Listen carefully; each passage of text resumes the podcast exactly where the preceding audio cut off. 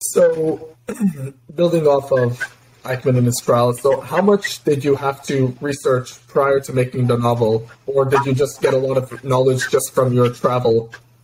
Um, yeah. I get a lot. I mean, I, as a journalist, I'm a researcher. Okay, so even when I go to an art exhibit and I see an artist's work, I go back and I see all the reviews they've done for the last 10 years and all the art they've done. That It's my nature. Uh, I think it may be related to that PhD I have in English. it could it could be, you know, they force they do make you learn how to be a researcher. So I read a lot. I read a lot of the papers. I read a lot of the trials. I read the commentary. I read newspapers. Um, did I read everything? One could never read everything that's been written about Eichmann. I mean, and so many books and so many things. But I read a lot.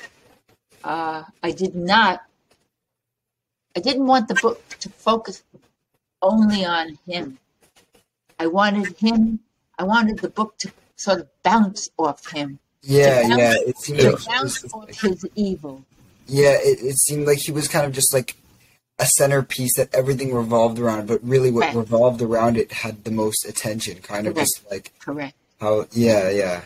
Correct. Like, The, the Like- foundations of it all. it, there is a lot of you know it, it's it's a mystery but it's a it's a a lot of people change. Ruth changes ezra changes. Yeah, like the story Susan itself is like, yaakov changes. Susan's father yehuda changes. Okay. Okay there are a lot of there's a lot of